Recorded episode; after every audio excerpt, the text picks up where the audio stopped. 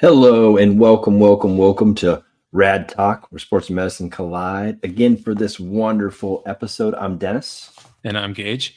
And I think for the second week in a row, I'm going to get us started here. Usually leave these duties up to Dennis. But uh, I don't know what uh, made me think of this, honestly, other than we live it every day. But it's a very polarizing topic currently in medicine. And that is what the kids call burnout. So I thought today we could discuss a little bit, maybe give, you know, four, five, six reasons, whatever, uh, as to why we think burnout is so prevalent in healthcare specifically, since that's where you and I work. Mm-hmm. I think there are some, maybe some obvious starting points and then maybe some not so obvious starting points. Um, but I will, I'll get us started. So the first one for me, I think, is workload.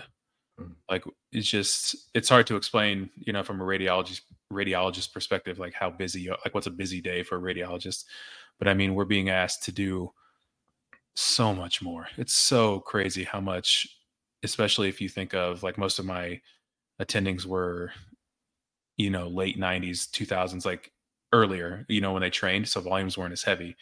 But when you think of what we have to do now, the amount of volume we have to read is incredible. And I know that's not specific to radiology. You know, all mm-hmm. Facets are being asked to see more patients, less, and it's crazy. So for me, the first thing is easily volume. I don't know how it is in ultrasound, but I'm assuming it's similar. Yeah, yeah, yeah. I think uh, everybody's getting burned out. There's um, which we'll touch on later, I guess. But I mean, you hit burnout and, and the reasons why um, is is definitely I think understaffing and and uh, mm-hmm. different. I think that that leads to it too. I mean, you if you were staffed appropriately, that maybe you wouldn't be so tired. yeah, I think. Um, I mean, they're just asking. We've mentioned several times before. You know, you. I don't know if it was you specifically or some of your friends are being asked to take less to do the mm-hmm. same job. Mm-hmm. So now you're asking everyone in healthcare to do more mm-hmm. see more patients, do more scans, all this, that, but you're going to pay us less. You're mm-hmm. going to give us less resources. Mm-hmm. So I think for me, that's the, the, the biggest contributor to uh, burnout. I, I, I, think, yeah, I agree with you. I think burnout happens um, pay wise because you feel like you're undervalued because they're mm-hmm. underpaying you. I think burnout happens because you're understaffed. So yeah. you're you're overworking yourself and then I think burnout happens along with um, the people who are understaffed are also don't feel appreciated. Maybe yep. you know, maybe they're getting understaffed and, and they're getting thrown pizza parties. Getting fuck, yeah, pizza parties. Like, come on, guys, we're not six. And so they're you know they're saying we appreciate you. Here's candy or pizza or slice of pizza or whatever it is, and you're like, I don't feel I, you know, I don't feel like you care about me. You're not. That's not how you show that you care. And, and I don't know what, aside from bringing on more staff, which I'm sure yeah. hopefully they're trying to do. But I know in some instances they're not. Some yeah. places, you know, they, they have um, FTEs, full time equivalents, and and they're choosing to not fill them because it it helps make you look like you're making more money. Yeah. You know, if I if I have less people on staff, mm-hmm. we're doing more work, then we're technically bringing in more money, but then that's showing that we have a higher need.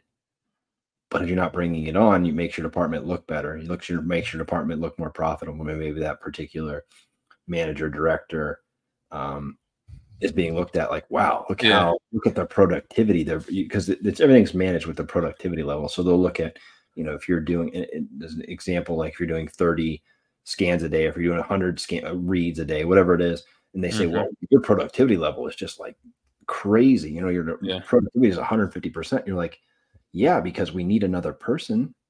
Yeah. Like, I don't want to be at 150%. That means I'm overworking my staff. My staff is tired. Um, and so optimally, you want to obviously be at 100%. Sometimes you're, you know, if you're overworking people, it's just a, it's, it's a recipe for disaster, especially yeah. if they don't feel appreciated. It's only a matter of time. I think that kind of leads into another aspect, which is administration. Mm. You know, they're if you work in medicine, you know that the like the C level suites, those kind of people are way overpaid to do nothing, uh, frankly. Mm. But from even an administrative perspective in the sense that as doctors everyone like the amount of paperwork you now have to do you know to document everything you need to document to get paid for and i don't have to radiologists don't do charts right but a lot of doctors have to take work home Mhm. so can uh, chart for the patients they had just because they're seeing too many patients so they're just going from room to room to room. So then they have to take all their extra work home which means you know you're at work when you're at home. So that Mhm. takes from the so-called uh, work-life balance right? So you're taking time away from your kids family things you would rather be doing which you should be doing you know you shouldn't be working after work if you're not getting paid for it. Mhm. so i think the the mental mental toll i think medicine's not really a physical uh, job i mean it's ultrasound i guess for you it can be but Yeah. for the most part it's mental so you're just spending all this mental energy you get you know slammed at work all day taking phone calls reading scans doing all this other shit that you you do way more at a, a level you shouldn't be doing it at and then Mhm. if you work in a specialty where you have to chart you have to take that home and do Mhm. all that kind of stuff to make sure you get paid because the you know the C level C suite level people we just talked about will be breathing down your neck because they want the hospital to get paid so they get paid and so on and so forth. So i think admini- administrative administrative duties is kind of another right. large burden. And you know and i and just to throw this out there as an aside i know in a lot of um you know sonography departments that not sometimes you know it, obviously you, you want to have you want to be fully staffed sonographer wise but sometimes the things that would really have made a difference would have been like to hire like an administrative in between person that answers the phones mm-hmm. that sched like helps with scheduling that just does you know writes on the board organizes things cleans rooms. So maybe you don't necessarily you know you can't bring on that sonographer that you need but this this person takes a lot of things away.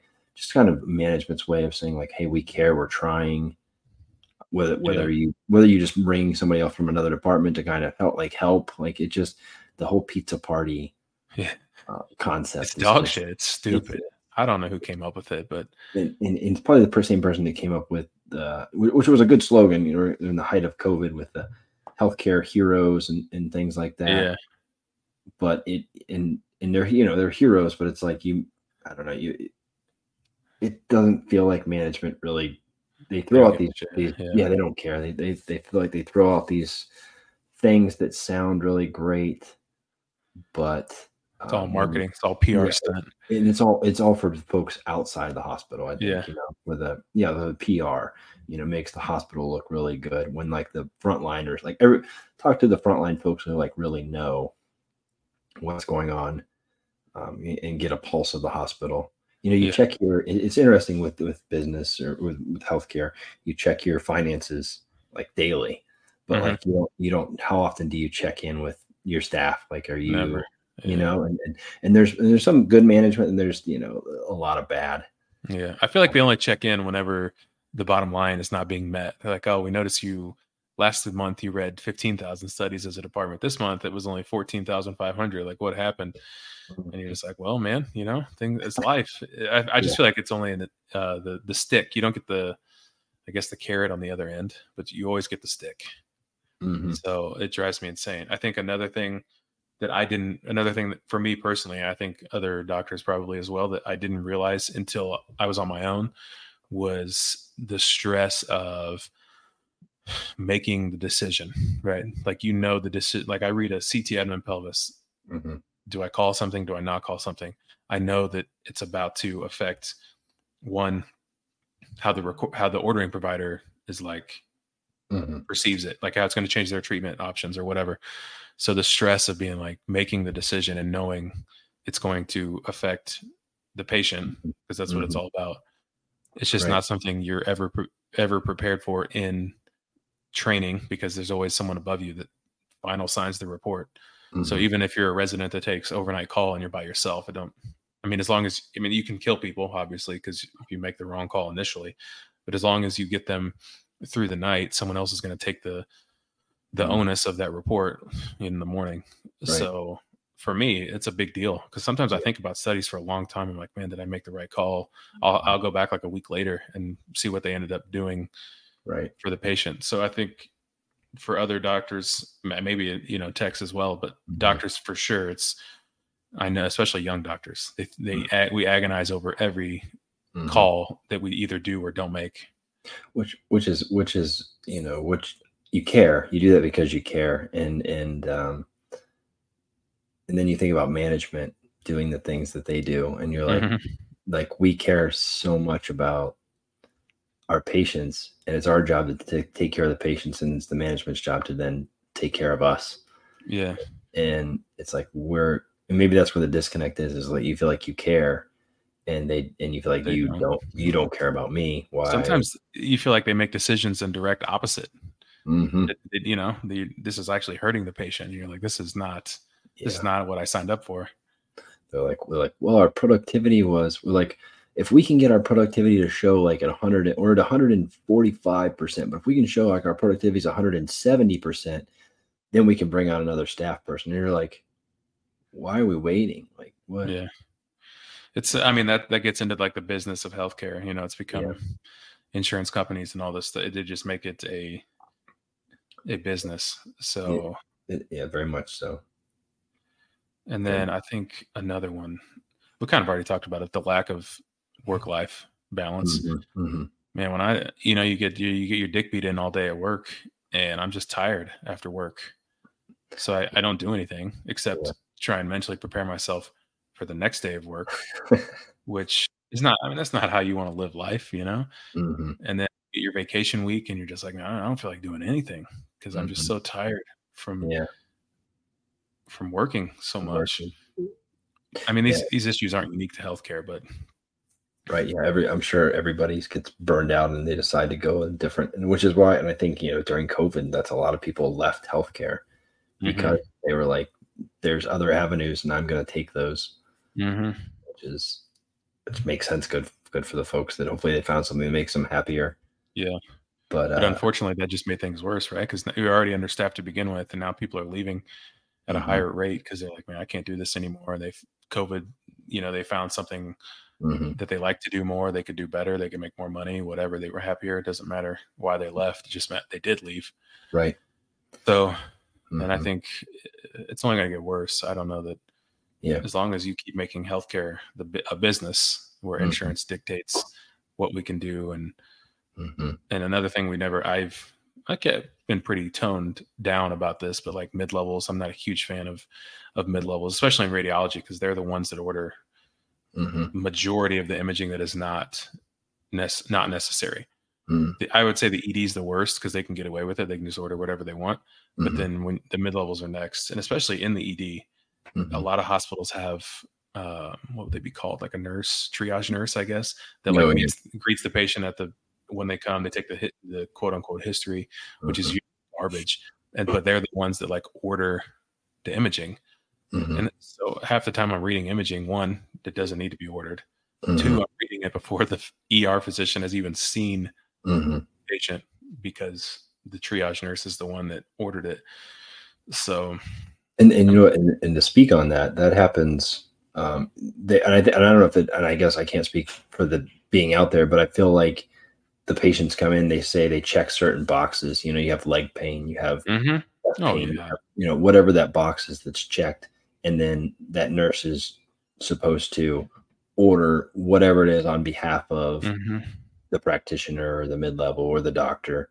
It's just Um, cookbook medicine. They're just following a recipe. Yeah, it says, literally, "Oh, I have I have leg pain and swelling. I better get a a DVT study." right. You know, and a lot of times and, and not a lot of times but then ultimately sometimes you get and, and i can speak as as a frontliner i think you know you'll get behind and so you're not able to immediately once they order that and sometimes an hour later the the attending will see the patient and they'll decide no they don't need that study. Like i Mhm. don't want i don't want to order that. And so it was just like you said it was just checking the boxes and then they saw them and they were like no they don't have a it's not a dvt it's a Yeah. arterial or it's a you know they have an abscess or they have a you know yeah, something else that you're like this this exam wouldn't have made sense. And you're like well thank gosh we didn't like have time to do it at that moment because we'd have wasted our time doing it and they would have wasted time having it there's just no thinking sometimes, and I think, Yeah. especially as a radiologist, I get put on the hook for this stuff. Mm. You know, it's Mhm.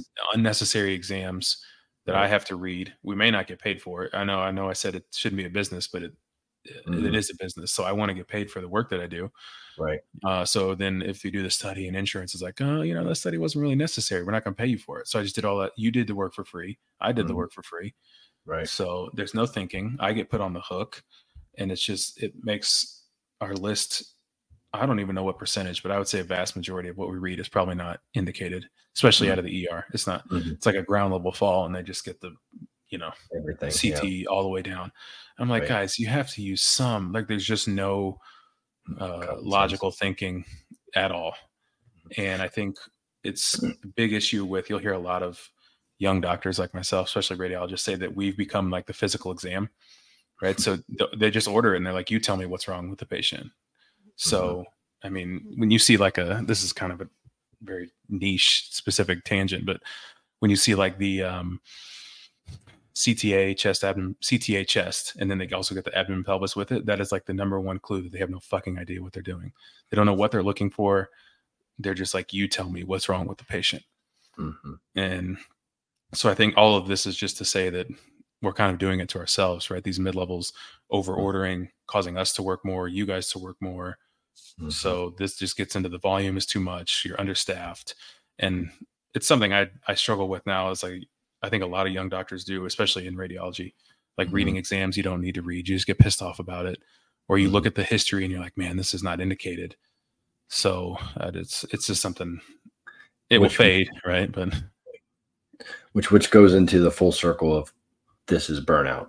This is this Yeah. is list. You know, you unnecessary exams ordered, unnecessary exams done, unnecessary readings yep, not being paid Yep. by the insurance companies. So in turn, you're not getting paid um, as much as you should have. and I mean this this will go with other specialties like cardiology. I'm sure they get consulted for chest pain all the time. Mhm. and you just they didn't think they're like this is not cardiac in origin at all or you get a troponin and it happens to be elevated you know the which is like a marker for mi but it's not specific like a whole bunch of other stuff can cause it to be elevated. But now the patient's like oh you know my my markers were elevated. Should i get a cath? And there's just all this stuff. It's not unique to radiology but you know then the lab has to come draw troponins on a patient. That like you really didn't need to draw troponins in the first place. So labs understaffed but now they're just running around like madmen. So it's it's just it's crazy how it just all trickles down and, I- and I think that goes back to, you know, organi- organization as well. If if things are if things are ran better, Mhm. if if if you have if you can sometimes if you don't have you know having appropriate staffing and i think Yeah. of i think of a, a book i read like if disney ran your hospital and it just goes to like how intricate everything is so detailed yeah from you know it just with disney with if there's a chip in the paint you know it's repainted every night. And so that way you have the same experience um also with their you know and, i'm like jumping off on a tangent comparing with another company or with another thing but if you if you are that detail from top to bottom some of these things don't happen. You don't lose people. You don't have burnout. You Mhm. don't have high turnover ratios. Uh, you're not having people go on strike which within in different if with unions you know Mhm. nurses go on strike or allied health go on strike and then you have to bring in people from the outside crossing picket lines which is happening right now in the united states with with folks having to you know they're paying a high amount of money to people to go work strikes they're paying for their housing they're paying for their food Yeah. they're paying for the security and the police to make sure that they safely can get to and from work because people some folks don't like people who work strikes which is just so- counterintuitive if you just paid the people what they wanted originally it'd probably be cheaper to save you i don't know how much these people are making but Yeah. i'm sure it's thousands tens of thousands of dollars to you know pay the people pay for the housing pay for the food Mhm. security whatever so you're losing money you Yeah. have they have to be losing money with these strikes it's Yeah. just it seems so counterintuitive and stupid like and you think about it you're like grand scheme of things like i want to be a business i want to be a hospital for a long forever. Mhm, and so if i want to do something for forever like pay your people appropriately take care of your people appropriately. You know sometimes it takes hard decisions make make the hard decisions but take care of your take care of your good staff take care of your people and in turn they'll take care of the patients and and you know feel a part of something. You know you you you want to feel part of something special. You work at this special healthcare institution versus yeah. you work at a healthcare institution where it's like known for bad exams or bad this yeah. or bad, you know, customer service, whatever it is. Like um, people are proud think, where they work. I think people would even take less. Like, yeah. like I would work, I would take less money to work at a hospital that's like well ran. They treat mm-hmm. everybody well. You know, mm-hmm. there's not all this red political tape is just not there, as yeah. opposed to going somewhere and making more. But it's like you said, poor exams, poor. It's poorly run. Like, mm-hmm. I, I, just don't see how they don't see like just well, basic concepts. What's interesting is, is I think, and I don't know the exact one, but I think last time I looked it up was um, pay was like top five, and so there's like so many other things that are more mm-hmm. important. Oh, you mean as to like what they were looking at for jobs? Yeah, what, what, what you're looking for a job. You're looking for opportunity for growth. Mm-hmm. You're looking for opportunity to to mm-hmm. do different things. You're looking to be, you know, the number one piece, the number the, the number one reason why people quit their jobs is mm-hmm. their manager or their boss. That's the, the number one reason. Like yeah. it's not it's not pay. It's not number one. It's the boss because people will stick it out with people that they want to be around. Um, mm-hmm for less money mm-hmm. if their bosses care. Um, but if, if you if you have a crummy boss, then then all of a sudden everything else starts. Eh, well, I have a crummy boss, and then I work at a crummy place, and then I yeah. get paid well. It's just like one bad seed gets planted, and then and then it just it's all down mm-hmm. But if you have that one good, and then people are like, okay, well, mm-hmm. you know, like we're in this together. Yeah, yeah. It's kind of like that. I've had know a lot of people in the military and like that brotherhood, sisterhood. Like mm-hmm. they're the people who risk their lives for our country are incredibly underpaid for what you know risking oh, yeah. their lives. Yeah, but like they're your brothers and your sisters, and they take care of each other, and um, yeah, the camaraderie. Yeah, the camaraderie. Yeah, yeah. Like I, I, you know, I'm willing to lay my life down for you, and yeah, and they don't make a, they don't make enough money to lay their life down I don't know if there is enough money. But yeah, there's not. There's no amount of money that. that and I mean, we, you know, this is like I said, not one. It's not unique to medicine. 2 mm-hmm. it's not new. This has been going on for a long time. Mm-hmm. And three, I mean, this is not an exhaustive list. We're well aware of that. There are tons of other things that it's individualistic, right? For mm-hmm. burnout for you, what causes burnout for you is different than what causes burnout for me. Right. But uh, I guess the question is, we'll talk about in a later episode. Is like, what? How do you fix it? So that's just something we can you can chew the fat on, but mm. there's got to be ways to fix it. I mean, things can't be they can get worse, obviously, but they can get a whole lot better. So someone mm. smarter than us has to come up with something. Yeah, because they're just they're running medicine into the ground, running doctors, techs, and there's everybody from except administration, everyone that does majority of the frontline work is just getting run to the ground. Right. And, and there are, you know, and, and you don't say all administrators because there's some good, there's some yeah, good yeah, yeah. there's some good people that work hard and do some good jobs. I just think that as a general, um, if a place is poorly run, it's it starts from the top down. Mm-hmm. So that whether they're, you know, the I've I've worked in places where when I was, you know, very low in the totem pole with very high up people, and you can just see they'll say something and then as it trickles down the vision like it just gets changed and changed and changed yeah. and changed. yeah, and the next thing you know by the time it gets to the bottom you're like, you know there's many times that i was like this is not what the meeting what like what we wanted to do according to the meeting but like this is how this manager took that message and mm-hmm. ran with it. And you're like this is man okay. And like you that game of telephone that just yeah, you start with one thing, and by the end, it's a completely different. And this gets into something we don't have to talk about, you know, extensively, but that we talked about off camera in putting people that have done the job in the position to manage the job, right? Mm-hmm. So obviously, I speak through the lens of a physician. Physicians don't have very; they're not well represented when it comes to you know these C-level suites. Most of like your CEOs, your COOs, all those are they're not physicians. So you have people that have like a business degree that have no idea how this shit runs on a day to day basis, trying to run the stuff. Right. So this gets into like maybe techs and nurses and doctors are the ones that mm-hmm. should be in these upper level positions because yeah. they do it on a daily basis. And and I think and I think healthcare, I like to say it's unique because in a in a perfect world, you know, you would you would have and and I guess everybody makes mistakes in different organizations, but I feel like like in a perfect healthcare world, you know, you'd have you're doing a procedure, so you would need one UE centesis or one whatever that object is, whatever that mm-hmm.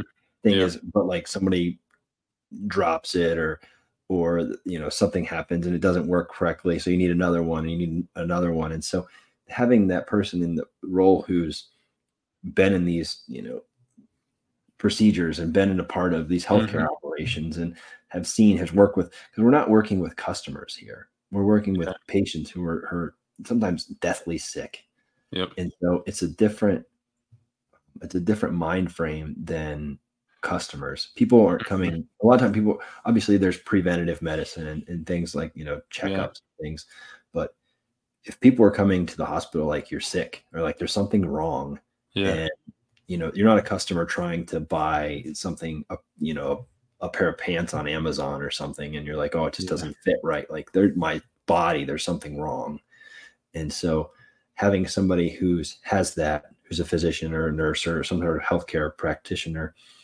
um, who are in these higher levels who can understand because I've it's it's it's incredibly frustrating because I've worked with Gage has talked about I've worked with people who were my bosses who were MBAs or, or you know yeah. business business folks. You don't even know what an ultrasound probe is, and they're trying to teach yeah. you how to. Yeah, who has no clinical side, and so you know you're trying to explain to them, like I'm doing it this way because this the patient and this and this, and they're just you know you look at the bottom line and the sales numbers or whatever, and you're just like you're not you don't you're not seeing it the way that we're seeing it. Mm-hmm. And so and like I've you know I I have the the business side degree as well. And so I'm like, I see what you're saying, but like I also see it from the healthcare side. Yeah. Like, and, and and you hate to say like you can't see the way you know it's like a sport you know on another level it's like yeah. a sport person you know somebody who talks sports and somebody who's like played the professional sports like you can never see it you know you weren't good enough to see it from that professional side um, but they're able to talk about it and so you're trying to teach somebody something that they've never done that they probably will maybe we'll probably never do. I guess yeah. they're on that business side, and and um, it's tough. So I agree with Gage. I think that it's challenging. I think having I don't know how you fix it, but somebody's got to do something, you know. And I think in some of the best institutions that the the CEOs, this like the C level, you know, CEO, COO, you know, obviously your chief medical officer is a, is a probably a position, but um, are people who have worked in healthcare directly with patients.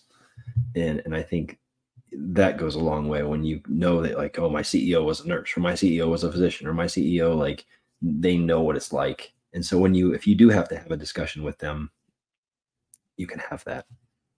Um yeah, yeah. i mean that's and there i think another we don't another thing we don't have to deep dive into is just not burnout's not just on us right? Mm-hmm. like you said medicine's kind of unique but i think uh, uh, the current what is maybe landscape, I guess, of how patients see us, mm-hmm. mainly physicians. I think they they perceive nurses and techs a little bit better than they perceive doctors. They think we're always lying to them, and all we care about is money and all this kind of stuff. So I think there's a patient role, mm-hmm. the, a role for the patients to take in helping burnout, because it's like it's a very unique um, situation. Mm-hmm. When patients come to the hospital, they expect it to be like a five star resort, mm-hmm. right? one. Two they especially in america we just don't take care of ourselves. So mm-hmm. they're contributing to all these unnecessary tests that you know we need to be focused more i'm on a tangent but it's more we need to be focused more preventative medicine than you know reactionary medicine which we're just not in america. So like i said it's a very by no means was this supposed to be like a, a complete list. It's a very complex issue that I, I don't know how to solve you know? Mm-hmm. yeah. But somebody has to figure it out. Yeah, and then and the, back to the preventative medicine, I think that goes with our insurance companies, and you know it starts there with they have to be more focused on preventative medicine and be willing to pay for preventative appropriate testing based yeah, on once once they learn how to monetize preventative medicine that's when we'll shift to it um, mm-hmm. maybe they haven't really figured it out right now you have colonoscopies and mammograms you have some right. preventative medicine but there's just no you're right. The insurance is is one of the biggest issues we currently have in America. Right. Which when, which I'm not first. I don't know. Uh, I know we're the only not socialized healthcare in the, is the Mhm. Western Hemisphere, Yeah. um, which I'm not pushing any politics or anything like Yeah. that. But um, Socialized medicine. That's another. We could talk about that on another episode. That's a big.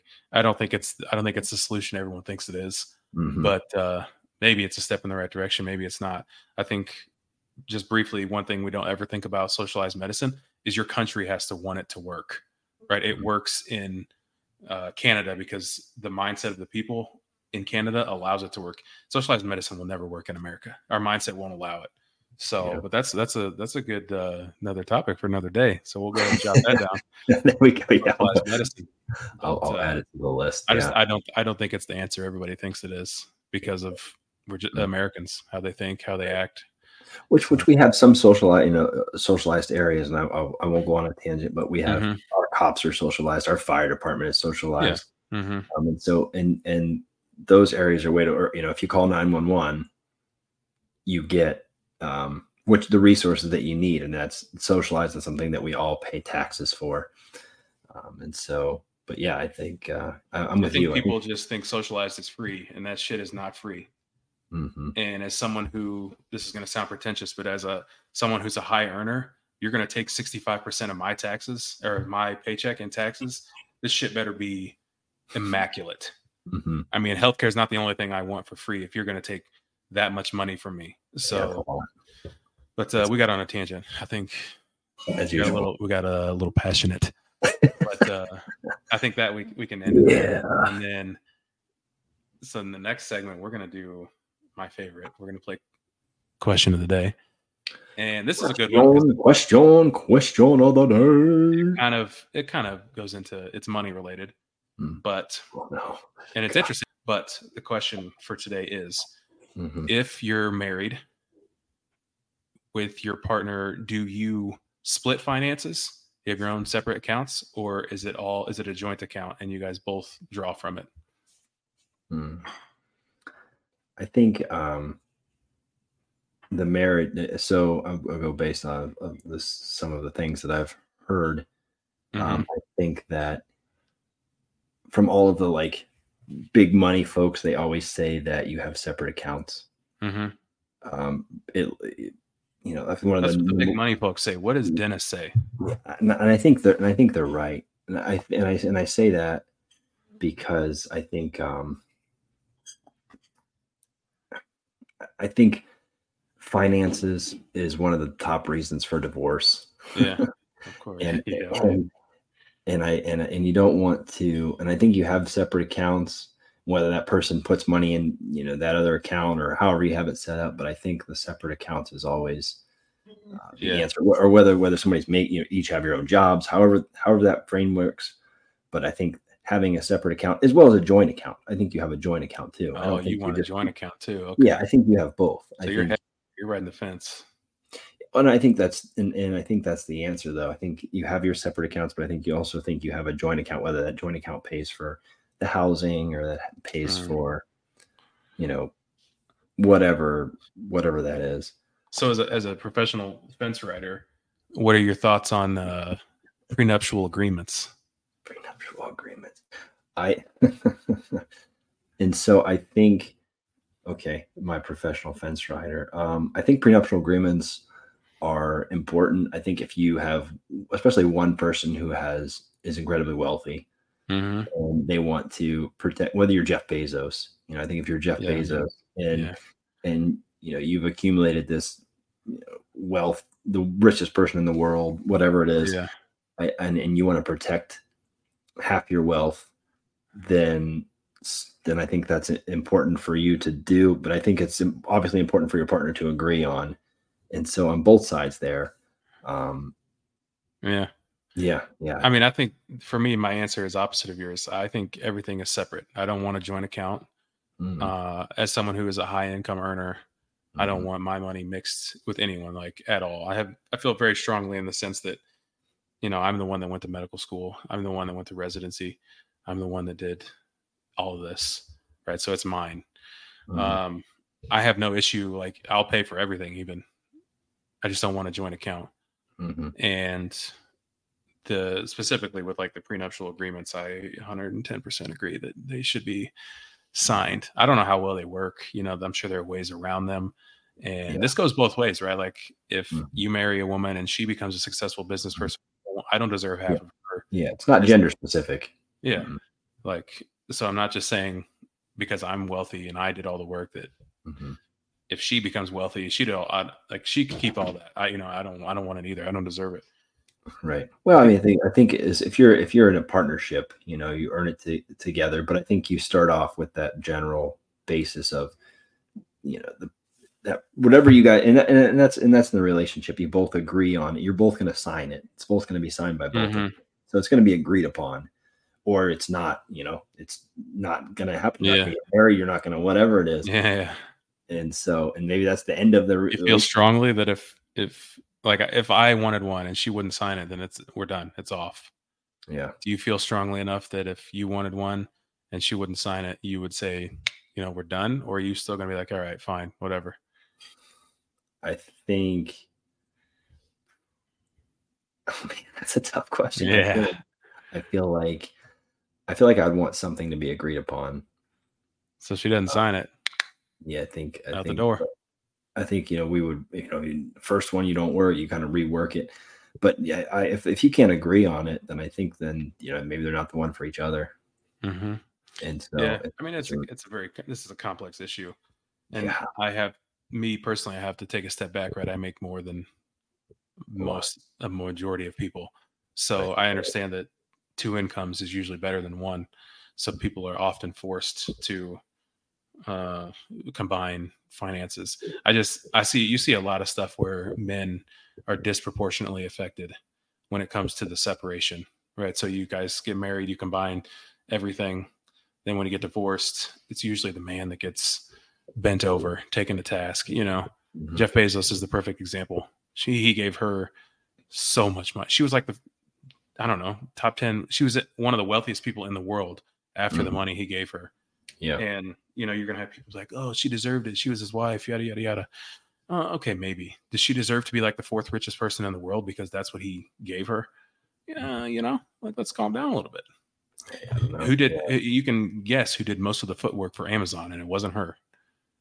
So yeah, yeah. I mean, this is something that he's he's built over time. just- she was she was a part of, and so um, it's it's it's you know it's he didn't do the prenuptial, and so that's what he had to pay her, and that was what they deemed. Yeah, I mean, she got what she what she felt like she was worth. I'm just saying, I Mhm. feel like men are a little bit more disproportionately affected when it comes to this kind of stuff. So I'm very wary of of of financial stuff with my status, you know, my what my income. So Well, and I think, and I think any, you know, whether you're a man or a woman, if you're a high earner, you have to pay attention to, be careful. Yeah, yeah, you have to, you know, when it comes to your finances and your money, like pay attention, men, women, kids. I mean, kids, kids make a ton of money. I mean, whatever, whatever you are, like pay attention to your finances. yeah. No, yeah. By no means is this specific for men. It's just in Yeah. general. Yeah. Watch your money. You know. Right. people will yeah. come for it. I Mhm. talk about liability in medicine all the time. People will come for money whether you actually have it or not. If they perceive you to be rich, and I can't imagine being Jeff Bezos is a good example. Any kind of famous athlete, like I'm sure they get sued, quote unquote, sued for tons of stuff all the time, just because people are like, I know you have money, Right. and you know, it's probably easier for them to be like, yo, I don't Just pay them and go I did- away. yeah, I didn't do this, but I'm just going to pay you so we don't go to court. Nothing, ha- like I'll just pay you this money because I have it. And you reward bad behavior and it, it works. You know, you reward it enough and it, it keeps going. So, is true. This is true. But, well, those uh, are good, cou- good couple yeah, yeah. questions. Drop some Yeah. bombs. As Yeah. usual. All your so, I mean, the burnout one is complex, right? Like, by, like I said a million times, it's, that was not a complete list and Mhm. didn't even talk about any possible solutions. So I just thought it, it's very prevalent in healthcare in general. I think you and I it's Mhm. prevalent in our lives. So I thought it, it was just something interesting to to talk about. For sure. And uh, maybe socialized healthcare. Well, let's calm down. Calm down. We're gonna we're gonna do that. We're gonna that's another episode. You have to do a little bit of research for that, but that's We'll another episode that's coming up. So uh let's plug let's shamelessly plug Uh, If you're watching the video, you can see all of our uh, handles. If you're on the podcast, rad underscore talk underscore DG for Twitter, TikTok, uh, YouTube, Instagram. I'll plug myself. I did a radiologist reacts video to the newest Blink 182 song. So if you're a fan of Blink 182, go check it out. And then podcast. I'm still not sure how to plug the podcast. It's on every. I think it's on every major Yeah. uh, platform, I guess, whatever you want to call it. Just search Rad Talk. I think Spotify finally fixed it, so it is Rad Talk on every uh, every platform. Mhm. So, Check us out. yeah. Until next time. Until next time.